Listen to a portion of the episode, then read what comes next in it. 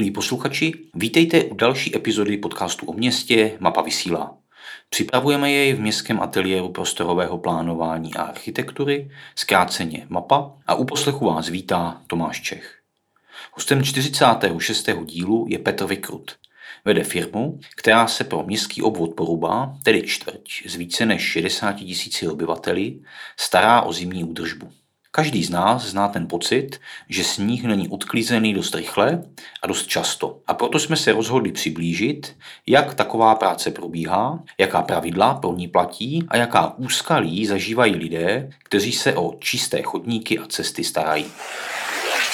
Dobrý den. Dobrý den. My se nacházíme v zahradnictví. Může to znít zvláštně, že je e, půlka zimy a my se zabýváme zrovna e, tímto místem, ale za chvíli vysvětlíme, že důvod je zcela e, na snadě. Naším hostem je Petr Vykrut, člověk, jehož firma, tedy ne on sám, ale on a jeho kolegové, se starají o zimní údržbu městského obvodu Poruba. To bylo takové stručné představení. Můžete to prosím trošku rozvést? Jaké vlastně úkoly máte v zimě v Porubě? Dobrý den. Naše společnost eh, vyhrála vlastně zakázku na zimní údržbu komunikací a chodníků v městském obvodě Poruba, to znamená třetí třídu a čtvrtou třídu. Jedná se vlastně o vlastní intravilán města. Takové ty hlavní průjezdné komunikace eh, v celém městě tady zajišťují ostravské komunikace. Pro zjednodušení jsou to vlastně autobusové linky, které dělají ty ostravské komunikace a my se zabýváme opravdu tím, co je sídliště. Kolik toho je? Poruba je poměrně velká. Dokážeme nějakými čísly vyjádřit, jak velký kus nebo jak pomyslně dlouhý kus máte na bedrech? Tak eh, pro porubu zajišťujeme v rámci zimní udržby, eh, evidují řádově kolem 90 km cest. Z těchto se udržuje řádově nějakých 65 eh, km pro zimní udržbu. U chodníků je to řádově celkově 190 km, ale udržuje se asi 160-165 km pro zimní údržbu. My jsme si už tady před začátkem rozhovoru říkali, že vaše práce je mnohdy nevděčná, a terčem kritiky, tak zkusme trochu přiblížit, jak vlastně probíhá. Ono to asi není o tom, že e, začne sněžit a vy najednou hm, si vzpomenete, že máte nějaký úkol a musíte se mu začít e, věnovat. Jak probíhá příprava na zimu? Tak zimní udržba eh, je samozřejmě hodně nevděčný úkol, protože eh, můžete ji dělat sebe líp, ale vždycky z pohledu občana nebo uživatele eh, těch komunikací děláte vždycky špatně, jo? aspoň z 90%. Jo? Protože pokud se uživatel komunikace občan neprobudí a nemá černou vozovku a, a trávníky bílé, tak není spokojen což samozřejmě lidsky pochopitelné může být. Jak se připravujeme, tak eh, samozřejmě zimní údržba, eh, tím, že jsme smluvně vázáni, tak musíme eh, vlastně postupovat podle platné smlouvy a především podle plánu zimní údržby. Ten plán zimní údržby vlastně stanovuje termíny, časy, množství strojů, pracovníků, které má být nasazeno na údržbu.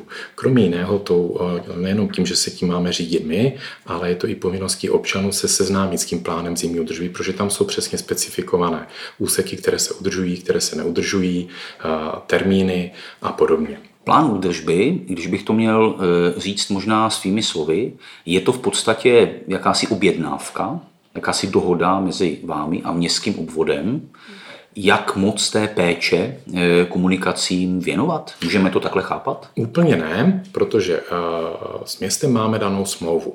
Ale plán zimní údržby je vlastně něco jako eh, upřesnění vyhlášky, kdy jsou stanovené lhuty. Například pro cesty v městském obvodě, které udržujeme my, znamená, že od doby ukončení spadu sněhu máme 48 hodin na to, abychom je dali do řádné péče, aby byly sízné v plném rozsahu, pokud možno eh, očištěné. Ano, takže tam je lhůta 48 mm. hodin. Jo. A co se týká chodníků, zastávek, schodišť, tam platí kratší lhůta, to je 24 hodin. Samozřejmě, že z pohledu občana je to hrozná doba mm. a pozor, ta doba platí od doby ukončení spadu sněhu. A ne od té doby, kdy začne sněžit, ale až když přestane. Pozor, zase na druhou stranu, my musíme vyjet od doby pokynu sněhu do jedné hodiny. Obecně plán zimní údržby říká, že by se správně mělo výjíždět od 5 cm, což ale samozřejmě znamená v Ostravě, že ty kalamity by byly pořád, protože když napadá 5 cm, tak už platí i ta písnička nejenom pro Pražáky, ale i pro nás, mm-hmm, pro Ostravu. Mm-hmm. Ano, myslím, že všichni víme, o jaké písničce mluvíte. Ten eh, pokyn, o kterém vy mluvíte, který má být takovým tím spouštěčem pro vás, ten vydává nějaký občan, respektive úředník, zaměstnanec magistrátu nebo obvodu, nebo je to na vás, nebo je to nějaký automatizovaný systém? My eh, jako společnost musíme držet eh, dispatching 24 hodinový, kde vlastně pravidelně monitorujeme vlastně stav počasí i očekávaného počasí, jakoby výhled a při pracovních dnech eh, někde od 8 do 3 hodin vlastně ten dispečing vykonává úřad a vlastně po té třetí hodině do té osmé hodiny raní ho potom vykonáváme my. Samozřejmě si nemůžeme vědět tak, jak by se nám líbilo, ale vždycky nám to musí odsouhlasit pověřený úředník, který má třeba se ještě drží pohotovost, takže tomu posíláme sms nebo voláme a tak dále. Samozřejmě díky dneska a veškerých aplikací se dá ta předpověď upřesnit, jo, ty výjezdy se dají plánovat daleko lépe než v minulosti. Na druhou stranu z toho pohledu toho objednatele je to vždycky určitý eh, nemalý finanční výdaj, eh, když eh, se vyjede na, na to odklízení sněhu, především z toho pohledu preventivního. A vždycky tam potom dochází k té otázce vyjet dřív, vyjet později, jaké to počasí bude a tak dále. Musím říct, že když jsme domluvali finální termín našeho rozhovoru, tak skutečně předpověď počasí do něho promluvila, protože jsme jeden termín museli zrušit z důvodu toho, že jste předpokládali, že budete mít práce dost a nebudete mít eh, na natáčení podcastu čas. To bylo včera, kdy na celém území České republiky hrozila ledovka. Na území eh, Ostravy zrušili tu výstrahu, takže úřad si nepřál vyjet, jo, abychom věli. Přesto jsme měli vlastně přes noc, protože se nám to počasí moc nezdálo, větší množství lidí, kteří kontrolovali a nakonec byl výjezd vyhlášen ve dvě hodiny ráno. To znamená, že do hodiny musely být všechny stroje eh, v porubě mm-hmm. a provádělo se ošetření, protože docházelo k náledí. Jo. Naštěstí to nebyla ledovka a bylo to pouze náledí, takže se ty chodníky stihly ošetřit. Vy jste řekl všechny stroje. Eh, co se zatím skrývá? Můžeme zase zkusit vyjmenovat nějaká čísla. Jak velký vlastně pomyslný vozový park eh, máte pro to, abyste porubu, tedy městskou část o zhruba 60 tisících obyvatelích, dokázali obstarat? Smlouva nám říká, že musíme nasadit minimálně čtyři stroje na údržbu eh, cest a šest strojů na údržbu eh, chodníků.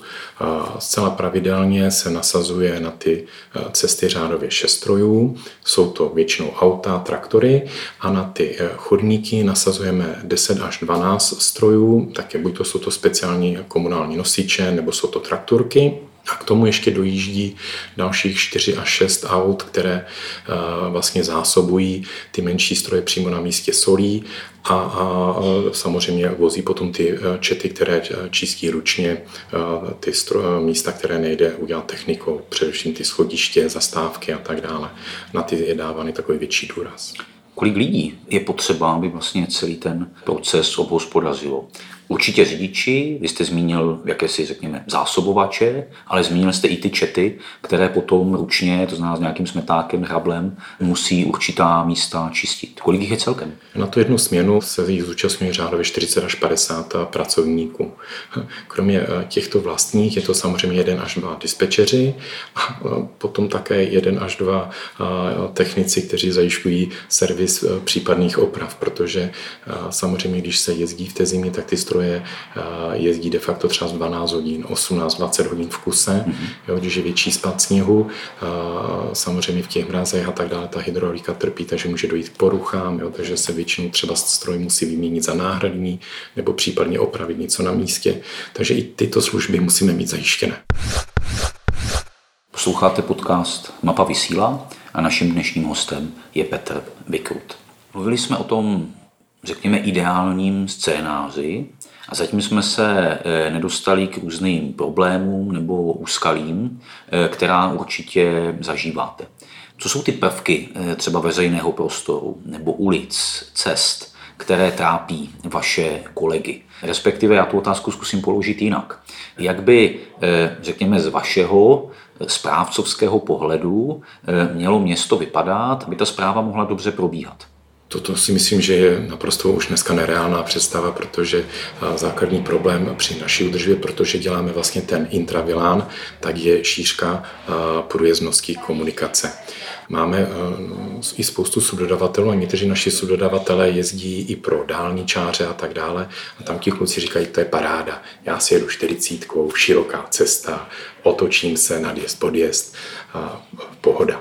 Pak přijde k nám, vezme náš stroj, jak je to už specializovaný úzký nějaká multikára a s ní jede a říká, no, takže jedu 6 km rychlostí, pak e, zbrzdím na kilometr a snažím se e, nepodřít auta a jedu na 3 cm, protože ty auta parkují večer tak, jak parkují a nemá kde. Pak se mu stane, že uprostředka e, cesty zůstane stát a couvá 100 metrů a telefonuje ručním pracovníkům, že tam prostě neprojel, že musí přijet, že musí odházet hmm. to, co tam z toho pruhu zůstalo, protože samozřejmě všichni víme, jak nám vypadají večer parkoviště, když se všichni snaží zaparkovat jo? a tento problém podle mě není zcela řešitelný. Jo? Ta a, a, úzká průjezdnost těch komunikací asi vždycky je. Samozřejmě dá se to dát dopravní značkou, omezit jo? a tak dále, ale upřímně, když e, ten obyvatel jede zaparkovat, nemá kde, no tak to prostě večer zaparkuje, protože mu zrovna nedojde, že brání nejenom zimní udržbě, ale třeba s hasičům a tak dále. Co je tedy ten minimální rozměr, který vy byste potřebovali? Pro nás by byl ideální alespoň 3 metry eh, v tom jednosměrném provozu eh, v celé šíři eh, té komunikace a samozřejmě na konci toho třeba z parkovišť slepých ulic se mít kde otočit. Mm-hmm. Jo, což protože samozřejmě, když jde a teď máte před sebou tu radlici, za sebou máte sypač jo, a teď on dojíždí a třeba vlastně auta všechny parkují před ním, tak už tam nemá kde dát. Takže do spoustu ulic těch kratších musí couvat ten stroj a pak teprve výjíždět. Jo. A samostatné vůbec parkoviště ty se udržují jenom tím, že protáhnete to místo. Jo. Ty parkovací místa se neodhrnují, to jenom výjimečně na speciální objednávku města. Takže toto jsou místa, které prostě bývají jakoby nejsložitější. Jo. Je to vždycky pohled o tom, že začátkem prosince byl velký spad sněhu a bylo spousta lidí, kteří opravdu, když si odházeli ty auta, tak vzali ten sníh naházeli za sebe, nedávali ho do toho průjezdového profilu. Ale byli občané, kteří projel sypací vůz a on vzal, ometl auto a naházel to zpátky. Po ním jelo dalších pět aut a vznikne vám hned ujetá vrstva sněhu. Tím, jak vznikne ujetá vrstva sněhu, už ten pluh neumí utlačit, jo, musí se to rozsolovat a už to trvá strašně dlouho. U toho zimní údržby, tak jak jsme říkali, máme těch 48 hodin na toto uvést do pořádku a při tom počtu kilometrů a průměrné rychlosti znamená, že my se dostáváme vlastně za 6 hodin udělat takzvané kolečko těch jednotlivých komunikací. A když si představíte, že sněží, my tam pojedeme třeba dřív, že to trošku předsuníme, ať nám to odmrzá od té cesty, ale po druhé tam jedou za 6 hodin. To znamená, když si vezmete, kolikrát tam projedou potom ty auta, je tam nějaká vrstva sněhu, tak ta ujetá vrstva nám vzniká i hned a s tou se potom velice špatně pracuje. Mluvili jsme o cestách. Jak je to s chodníky? Máte i tam nějaké, řekněme, preference, možná zbožné přání, jak by se vám dobře udržovali? Je to de facto to samé. Ideální šířka je aspoň ty 2-3 metry, jo, protože samozřejmě uh, umíte udržovat takové ty obvodové chodníky, v tom je podoba a opravdu jako jedno z nejlepších uh, měst řešené i uh, urbanisticky, že má ty obvodový chodník pro jednotlivé obvody, ale třeba když zajdete trošku do toho vnitřku, tak jsou tam ty chodníky daleko složitější a nejsložitější jsou zase podél parkovišť. Uh, couvne vám tam větší auto, uh, ten trakturek jede a teď v noci někdy ve tři ráno a najednou už nemůže dál, protože mu tam zasahuje třeba z předek toho automobilu a teď má odsouvat v tom kluském prostředí dalších 100 metrů zpátky. Jo. Tak to někdy ti kluci opravdu zažívají, jak to říct slušně. No, to nevím. Každopádně mě napadá otázka, možná trochu provokativní. Stává se často, že zkrátka ty 3 cm tam nezůstanou a e, že bohužel dojde k nějakému samozřejmě neumyslnému, ale e, přesto poškození. Jsou to časté problémy, které musíte řešit? Většinou ne, to už je to vychytané, takže spíš e, ti kluci zavolají na dispečing, dispečerka na takové místa potom posílá, když je to třeba z cesta, tak tam pošle chodníkový stroj, jo, a že ho přesměruje a když jsou to ty chodníky, tak se tam potom posílají ruční pracovníci, jo, zaznačí se to doma, protože to tam bývá často jo, a už se to třeba zkontroluje i dopředu. Jo, takže ta aktualizace těch mapových podkladů, jo, které máme k dispozici, vlastně musí probíhat pořád. Jo.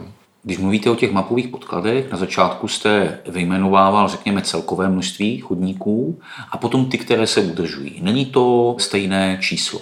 Jakým způsobem probíhá vlastně tahle volba, která místa udržovat a která ne?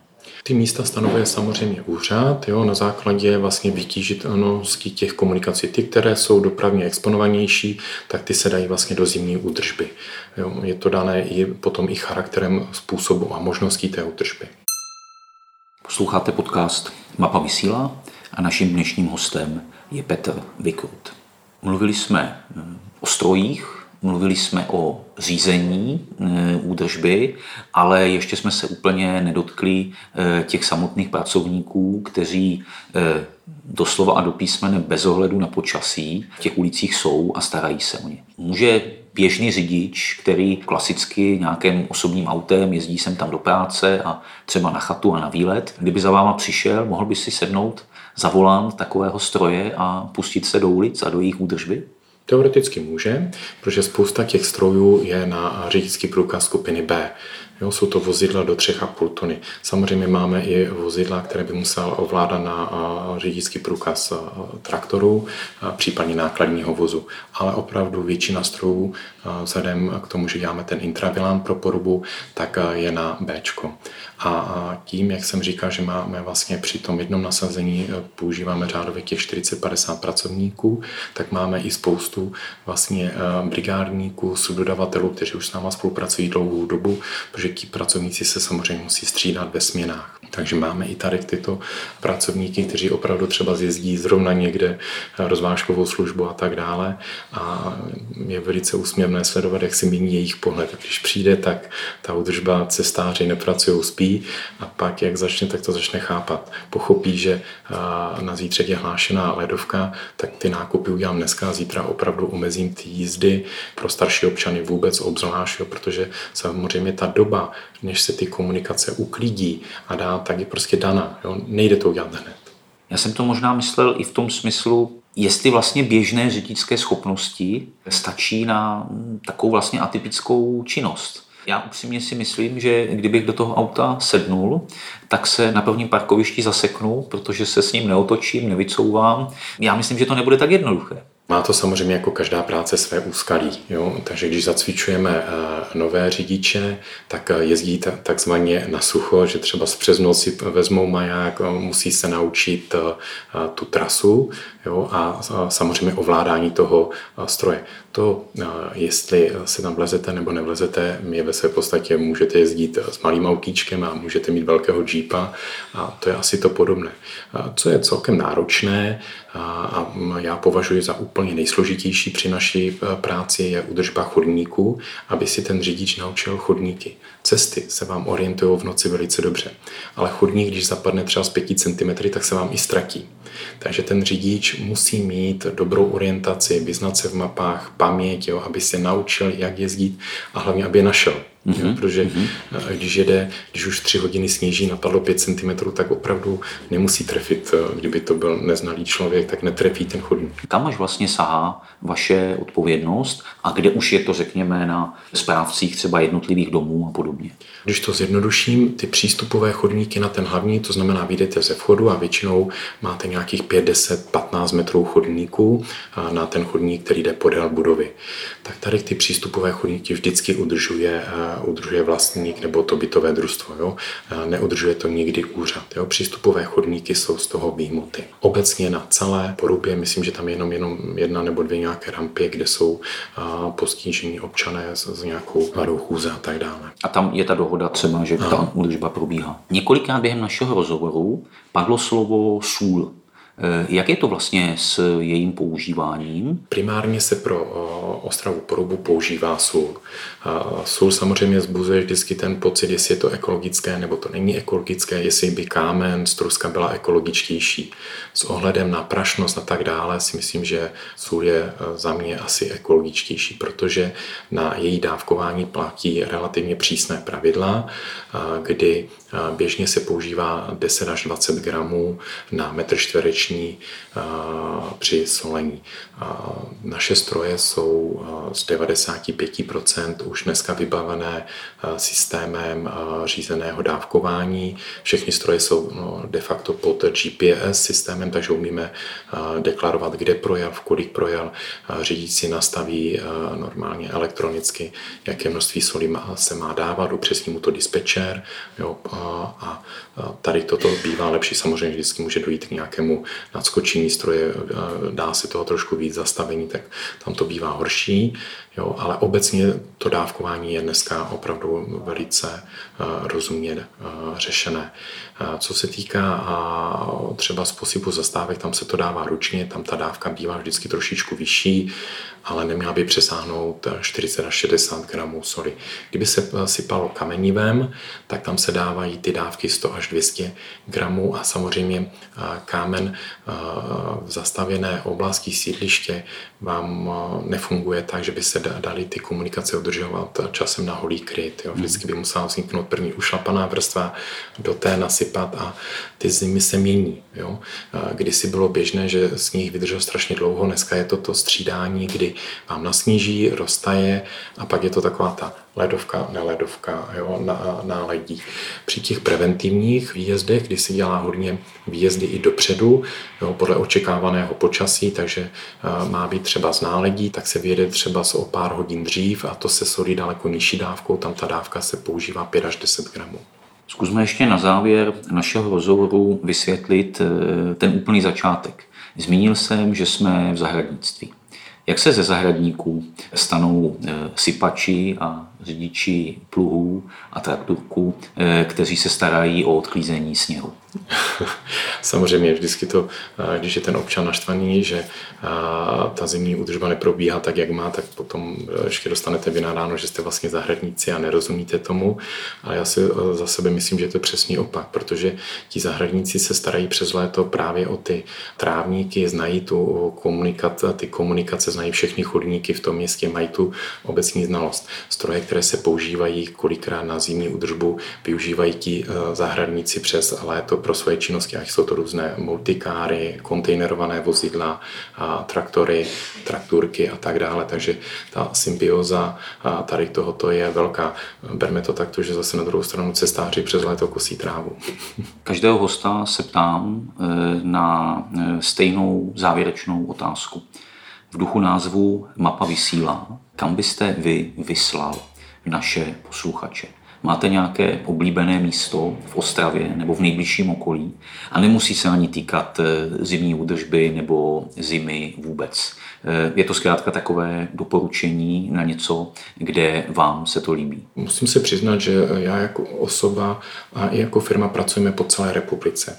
Když si někde řeknu, že jsem z Ostravy, tak všichni vždycky v rámci Ostravy znají samozřejmě naše dolní Vítkovice a ta představa teď a pořád ještě rezonuje ta představa té Černé Ostravy. Já třeba z Ostravu považuji za jedno z nejzelenějších měst v republice, protože máme tady k lesy, které nám prostupují vlastní Ostravou. Bělský les, jo, úžasná věc. Máme tady blízko vlastně Polaneckou rezervaci, jo, rybníky. Jo. To si málo kdo uvědomí, jak Ostrava je opravdu extrémně zelené město. Jo, na to, jak je vlastně má ten hornický původ. Takže za mě samozřejmě Dolní Vítkovice vedou, ale líbí se mi i parky, líbí se mi ty lesy, které tady máme. Jo, máme krásný dojezd do Beskyt, do Jeseníku dneska, takže toto. Děkuji za rozhovor. Taky děkuji.